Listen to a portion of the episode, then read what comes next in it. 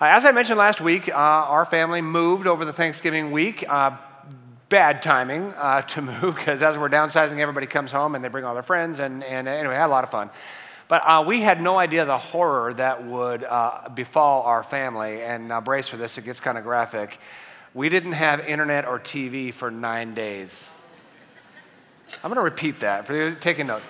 We didn't have internet or TV for nine days. I mean, this is Armageddon. All of life flows through those interweb pipes, right? They're just at work and, and, and play and entertainment and video gaming, all the essentials of life. It all goes through the internet. And we didn't have it. Now, like any good uh, Western Civ family, the first thing we did when we moved was we scheduled the internet guy. Of course, internet TVs packaged together, and, and they came right on time. It was great. He starts doing some things, tinkering around, little, you know, boops and buzzers, testing things, and he says, We have a problem. There is no signal from the street to the house. Uh, there is a cut cable somewhere between here and there, and we need to call an underground guy. And I said, The box is there in the ground, and the box of the house is right there. He said, But it's underground. We have to get a permit. We have to call Dig Alert. We have to get a permit from the city, and we've got to do this kind of right. I'm not allowed to go underground. What if I went underground? I say. Do what you want. So I got a shovel right there and dug it all up. There it is. You don't need a permit for this stuff. And, um, and he did some testing and said, I still can't fix it. I got to call the underground guy. Well, when's that going to be? A week from Monday. So we're looking at two, two and a half weeks. Then they schedule the tech to come back over. Not acceptable. Unacceptable. So I said, okay, let's bring in uh, the guy as soon as we can. Got on the phone, and uh, they came early. So to their credit, underground guy came, I think, on Wednesday. He did all his thing, was there for about an hour, says, Got it all fixed.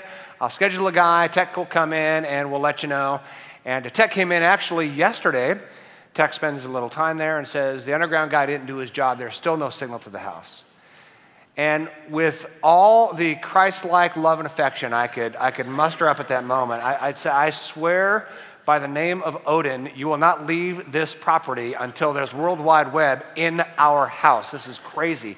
It's been nine days. We can't live. Look at my children. They're, all, they're crying. You've got to bring it here. He calls an underground guy. The guy does a great favor to their credit. He leaves an underground site, comes to our deal, fixes it. Six hours later, we have internet TV at the Treadway House. Merry Christmas.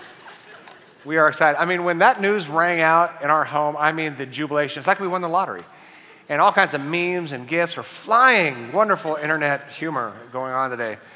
That was awesome. But we did celebrate Thanksgiving without the internet, so it was just like the first Thanksgiving. In fact, it was, it was before that. This is an actual picture of our Thanksgiving without the internet. My daughter, my 10 year old, actually said, and I think she was serious, was this what it was like to live in the 1800s? Get that picture up. All right. Well, obviously, it, it wasn't all terrible. We actually did things like conversation, and we played games, and we had fun. I mean, and we did have a little internet. Somebody uh, said, hey, well, just use your hotspot on your phone. It's like, okay, uh, like I didn't think about that. The problem is we have a, a carrier, a cell carrier, that apparently doesn't provide data in the center of a city. We live a half a mile that way, it's the center of the city.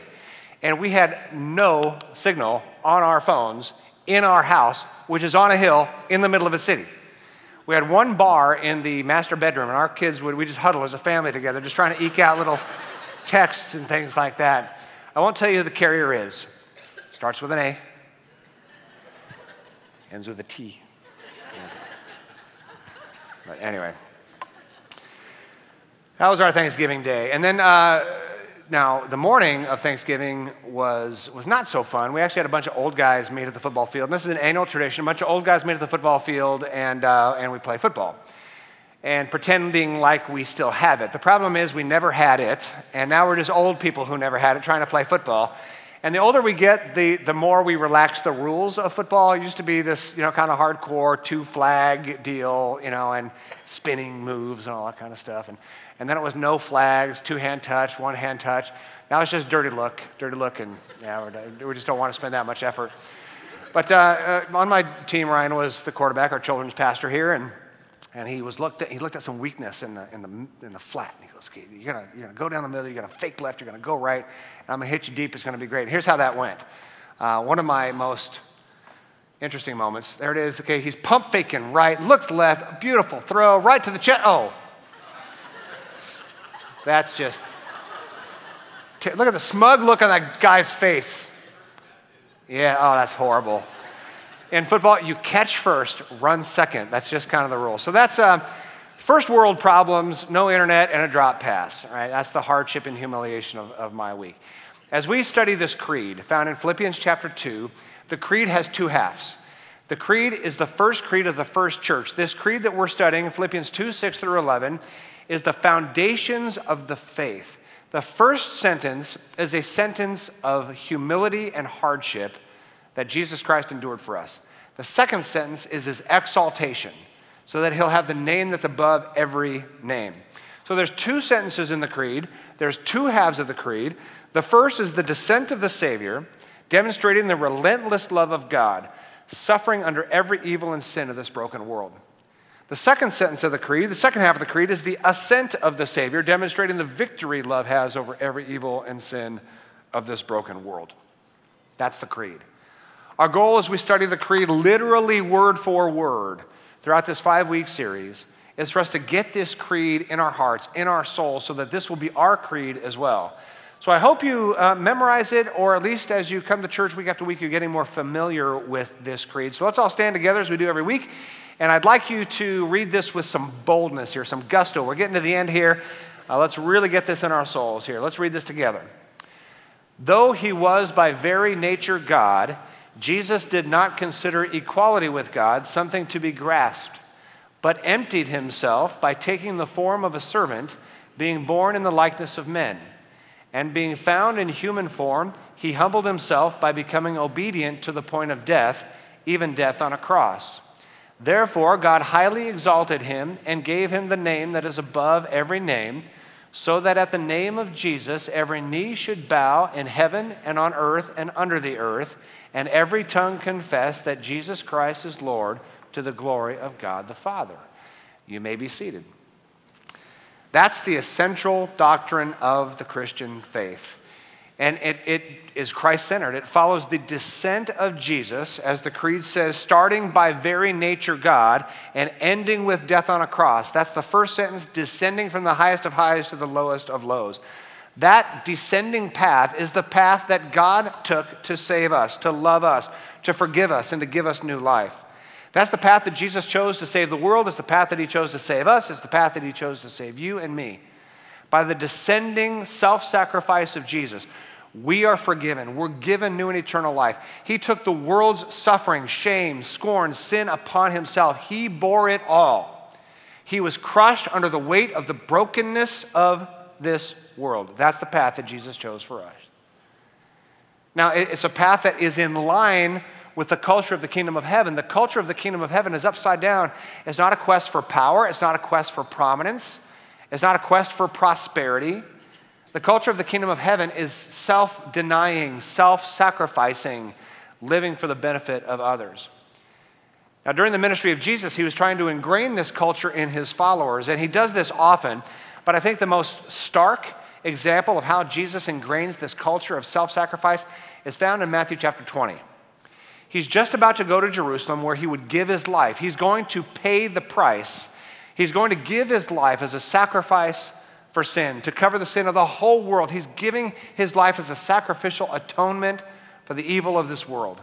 And he makes it very clear what he's going to do. He says to his disciples, We're going up to Jerusalem, and the Son of Man will be delivered over the chief priests and scribes, and they will condemn him to death, to be mocked and flogged and crucified. Very clear. He, he is the Son of God. He is the leader of hundreds of disciples, if not thousands of disciples. And he's making it very clear why he's walking into Jerusalem to give his life as a sacrifice for all, to show the full measure of God's love for us. Immediately when they start walking, this opposite world shows up. The mother of the sons of Zebedee. Now, this is a helicopter mom 2,000 years ago. They existed back then. They want to, you know, orchestrate everything for their children so that they experience, you know, all of life and, and don't struggle. And anyway, that's helicopter mom shows up. The mother of the sons of Zebedee came up to Jesus with her sons and said to him, Say that these two sons of mine are to sit one at your right and one at your left in your kingdom. Jesus says, I'm bringing a whole new kingdom, the kingdom of heaven. They're thinking it's a kingdom of power and wealth and prosperity. So mommy comes along and says, One son at your left, one son at your right. I want my sons to be prosperous. I want my sons to be prominent, right? I want my sons to have it all. So Jesus just declare one's on your left, one's on your right. Jesus, who could be very exasperated, seems to treat her with respect. Jesus answers, You don't know what you're asking. Are you able to drink the cup that I am to drink? Jesus is going to drink a cup of suffering, not a cup of prosperity, a cup of suffering. We took communion together. When we take communion together, we take the bread, we take the cup that symbolizes the broken body of Christ, the shed blood of Christ. When we take that cup, we are drinking a cup of suffering. Uh, many people participate in religious life because they think if they do good, God will prosper them. God will answer their prayers, right? Let's do a good thing for God so God will do good things for us. It's almost the same question here. Uh, uh, do you understand what you're doing? We follow Jesus. We follow Jesus who descended from being the very nature God to dying on a cross. We follow him. We don't follow a path of prosperity. We don't follow a path of, uh, of everything working out for our benefit. We follow a path of self denial and self sacrifice. That's the cup of suffering that Jesus was about to take. And he says, I don't think you know what you're getting into. I don't think you know this cup that I'm about to drink. He goes on to say this You know that the rulers of the Gentiles lord it over them, and their great ones exercise authority over them. It shall not be so among you. Jesus says, You know how the world operates? The world operates with power, right? Great ones arise and great ones go to the top, and, and great ones get all the honor and great ones get all the treasure. It's not like that in the kingdom of heaven. Jesus is the very nature of God, the greatest one, and yet he follows the path of self denial to the cross. Jesus says, Whoever would be great among you must be your servant.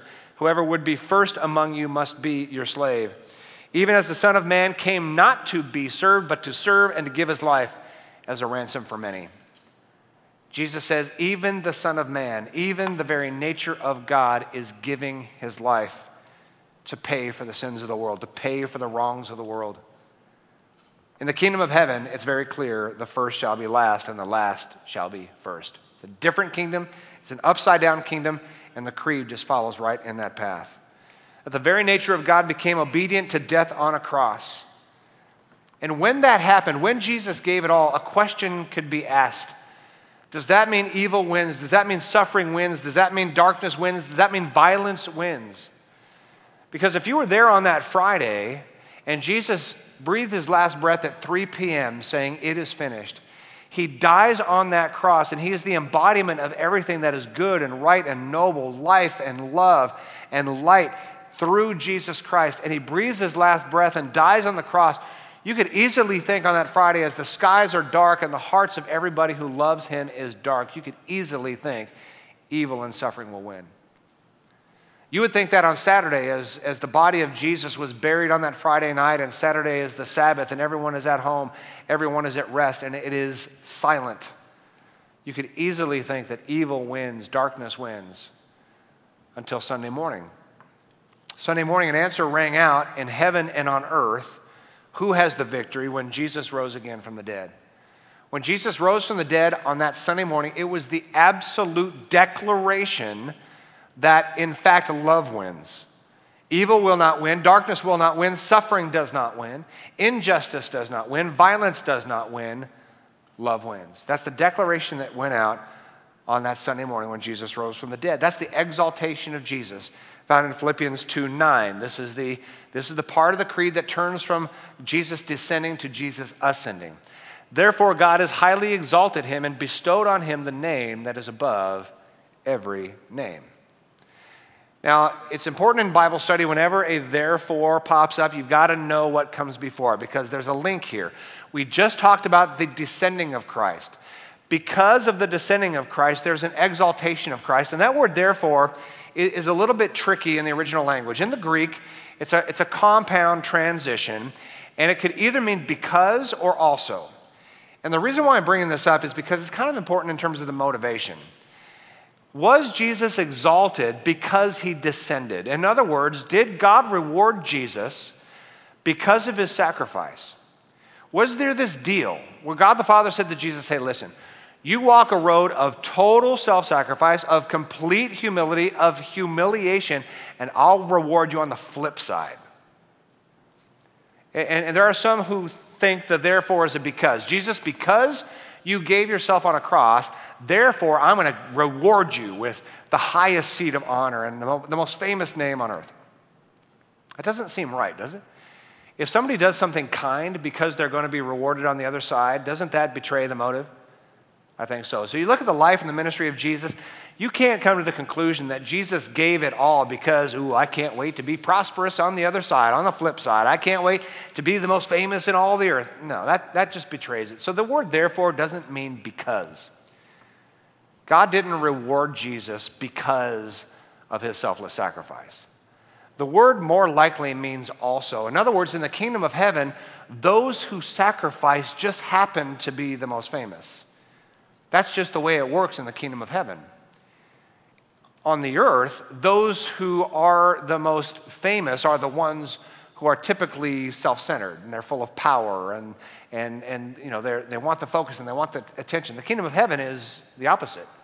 Those who give are the ones who happen to be the most exalted. Think of Mother Teresa, just the most, you know, obvious example in our generation. Mother Teresa.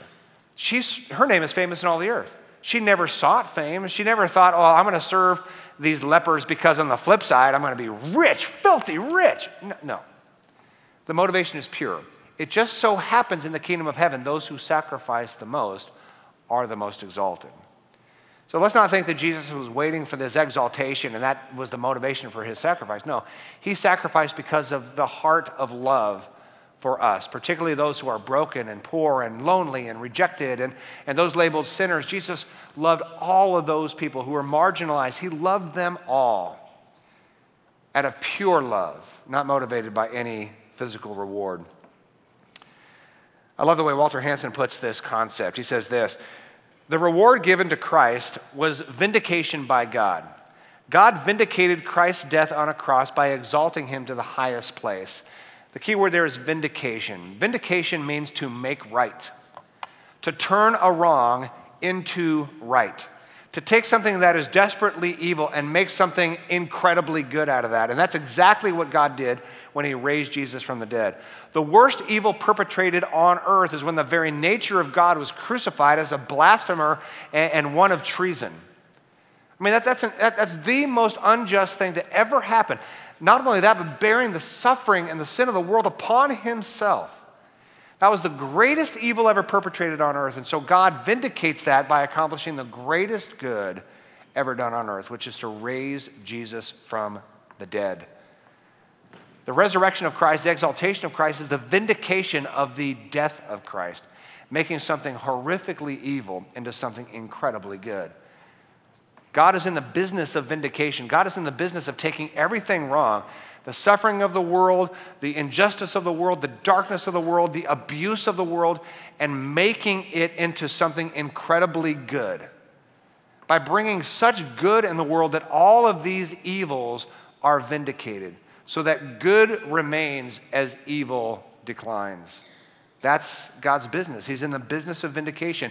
And he put a stamp on that at the resurrection. The resurrection was the beginning of the exaltation of Christ. The resurrection was the beginning of the vindication, making all that is wrong into all that is right. That's what Jesus did. All the wrongs of the world poured out upon Jesus Christ on the cross.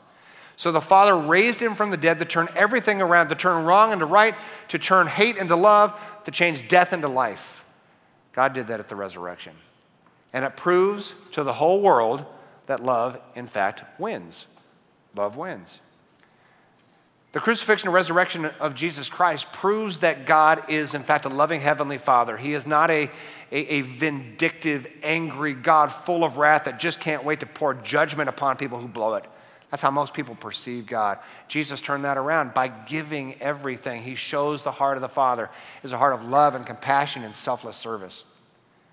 Love wins. The love of God through the sacrifice of Christ is what ultimately brings victory over every evil in this world. the evil of the powerful taking advantage of the weak, the evil of the poor and the sick uh, not being given aid, the evil of violence, maiming and taking lives, the evil of judgment, marginalizing people who are different, the evil of religion that separates people from God and peddles fear and threats and guilt. All of that evil is vindicated by the death and resurrection of Jesus Christ. Because through the death of Christ, the pure love of God is shown, and through the resurrection of Christ, the pure victorious power of God is shown over every evil. Now, we may not see the vindication of every wrong in our lifetime. We may not see that. Some people live lives of, of, hurt and pain and abuse, and they may not see the vindication of all of that until eternity. But just know and have faith and trust that because of the death of Christ, there is pure love, and because of the resurrection of Christ, there is pure victory. And everything that we see in this world that's wrong will be made right by the love of Christ. Everything in our own lives that is wrong and unjust and harmful will be vindicated in Christ. As a result, Philippians 2 9 says Jesus was given the name above every name. As a result of his sacrifice, he was given the name above every name. Now, what is that name? I love the way Charles Moule says it. Jesus has come to be, in fact, the highest of names because, get this, service and self giving are themselves the highest of divine attributes. That's why Jesus' name is above every name, because he was a person of service and self sacrifice. The very nature of God showed the full expression of God, the full nature of God of, of service and self sacrifice. That's who God is. The highest of names because of his sacrifice, because of the incarnation, God taking flesh, the human name Jesus is acclaimed as the highest name, and the man Jesus thus comes to be acclaimed as Lord to the glory of God the Father. The reason why Jesus' name is above all names is because in the kingdom of heaven, those who give the most are exalted the most. And so, as a result, right now, Jesus is right now the name above every name. He is right now the name above every name. Jesus, right now, is the most famous name on earth. Jesus is right now the most famous name on earth. There is no one close to the name of Jesus. There are 7.3 billion people in the world. One third of the people of this world are Christians. They follow Jesus Christ. They honor Jesus Christ. He's Lord, He is Savior. One third of the world's population. Christianity is the, is the greatest religion, the largest religion on earth. The second largest religion on earth is Islam. Now, they reject Jesus as Lord and Savior, but they accept Jesus as a prophet, as a teacher.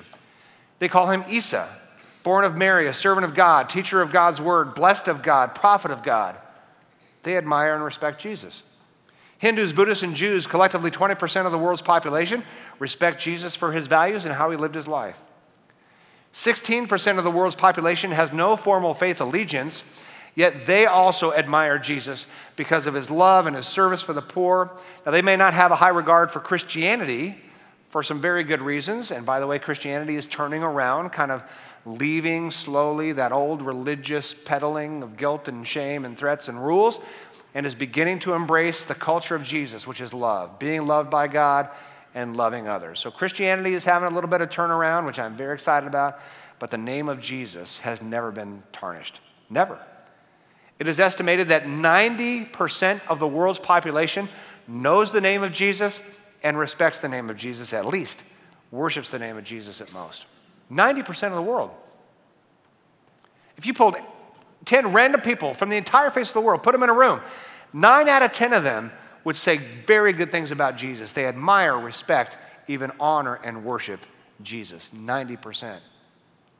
It's astounding. Now, let's go back to when this creed was written. This creed was written in the 60s, not 1960s, the 60s, 0060s, right? The Apostle Paul, a leader of the church, under persecution by Rome, sitting in a prison writing this letter. He's writing the letter to a handful of kind of ragtag churches scattered over the southeastern corner of the Roman Empire. Nothing very fancy, maybe 10,000 Christians, and that might be stretching it. Maybe 10,000. Ragtag groups of people meeting in synagogues and courtyards. And he's writing this letter, he's writing this creed saying, There will come a day when the name of Jesus will be the name above all names. Now, at the time, you'd think that was laughable. The name of Jesus? Oh, you mean the one that was crucified in shame by both the religious community and the political community, basically rejected by everyone? Crucifixion was supposed to blot his name out of human history and out of memory. That Jesus? Name above all names? Come on. Name above all names, this Jesus that maybe 10,000 people on the face of the earth honor? A ragtag group of people? That Jesus? It seems laughable. And that was written in, in the face of the names of Caesar and the gods of the Roman Empire and the regional gods. I mean, at the time, you would read this letter of Philippians and go, You've got to be kidding me. The name above all names? That's a joke. And here we are 2,000 years later, and there is no name close to the name of Jesus in all the earth. Why is his name so exalted? Because his sacrifice was so complete. That's just the way it works in the kingdom of heaven. Right now, there's a name that has become very famous. In fact, over the last couple of years, there's a name that has become very famous in all the earth. It's the name John Allen Chau. John Allen Chau, you might have seen this picture. Um, he's an American, he's a Christian. It's deep in his heart to take the name of Jesus to unreached people groups, to people who did not know the name of Jesus. He believed it was put on his heart to visit the North Sentinel Island. North Sentinel Island is a protected island off the coast of India there are maybe 100 people in a tribal people group that are protected. It's untouched. You cannot go there. It's illegal to even get close to that island. They're a tribal group. It's like going back in time 10,000 years. We're talking about bow and arrow. It's, it's, it's as tribal as can possibly be. There are very few of these purely tribal people group left on earth. So John Allen Chau believed that God put it on his heart to share the name of Jesus Christ with that tribe. He knew it was illegal.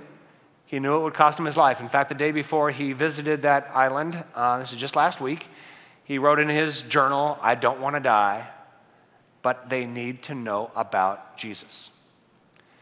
So he hired some fishermen to take him to the island. It was an illegal operation, cost him about 350 bucks.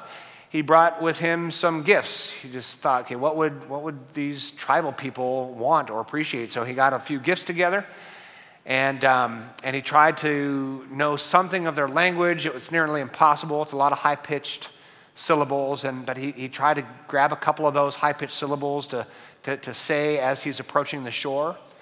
So these fishermen take him to just off the island. There's no way they're getting close because everyone who gets close gets shot with a bow and arrow. After the tsunami, a helicopter circled the island just to investigate are these people okay? And they just shot arrows at the helicopter. And those are the people he believed God called him to. And so he gets dropped off offshore. He gets in a kayak and he starts rowing towards the shore. And as he gets towards the shore, he is saying in English, I love you with a big smile.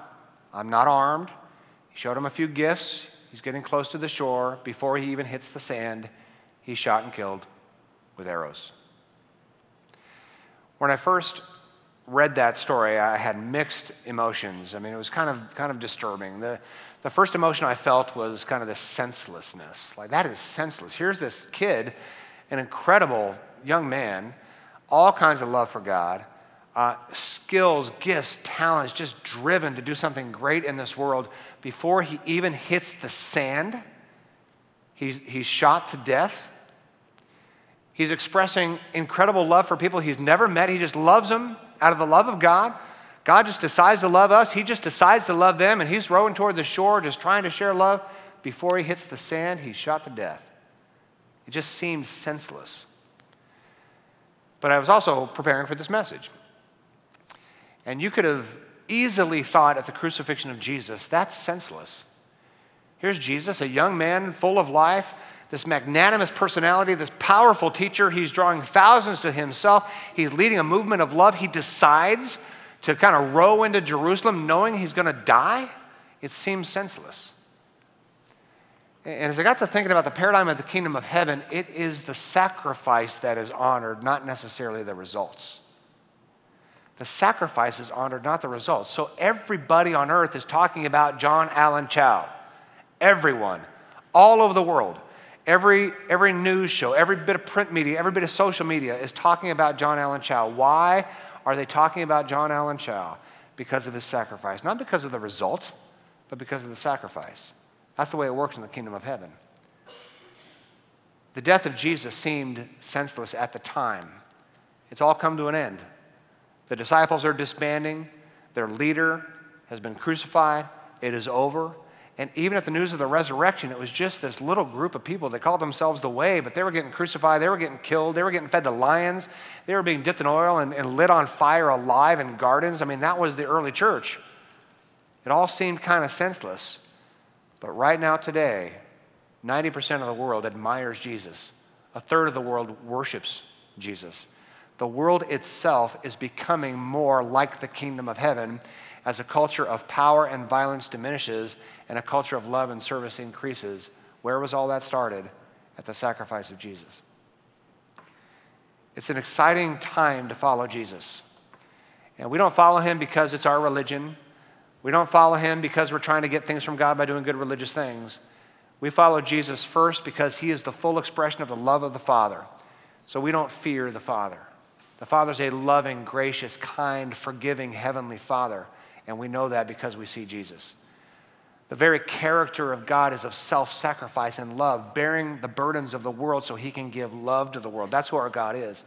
It means everything to believe that God is who Jesus showed him to be loving and kind, and we receive that love.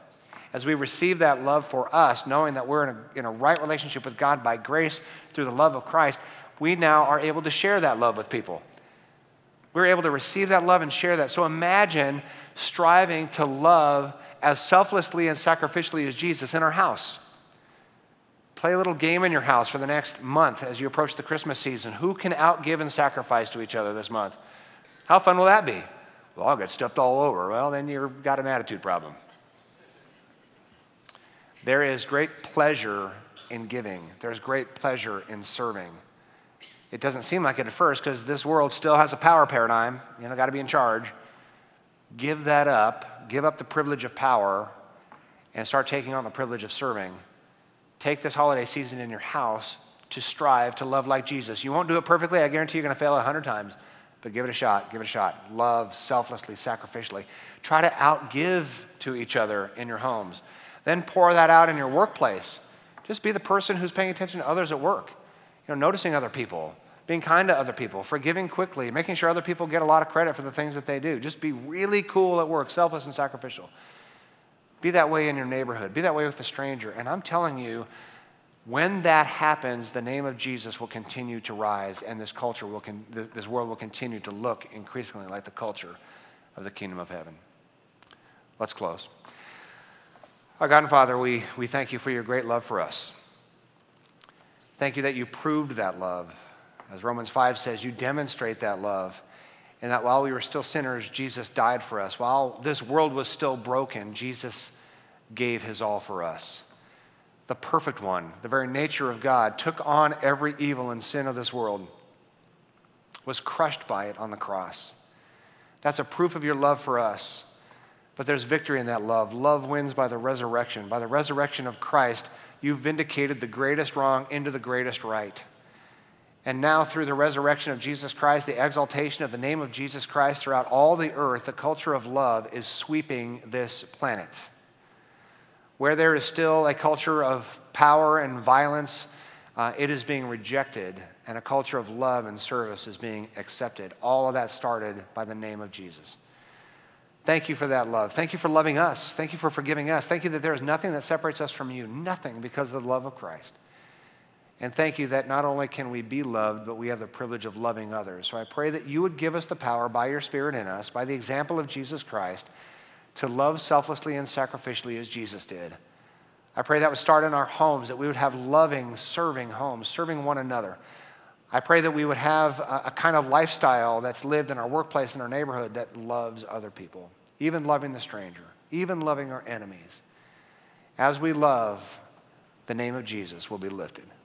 So that one day every tribe, every tongue, every nation on the earth, above the earth, under the earth, would exalt the name of Christ.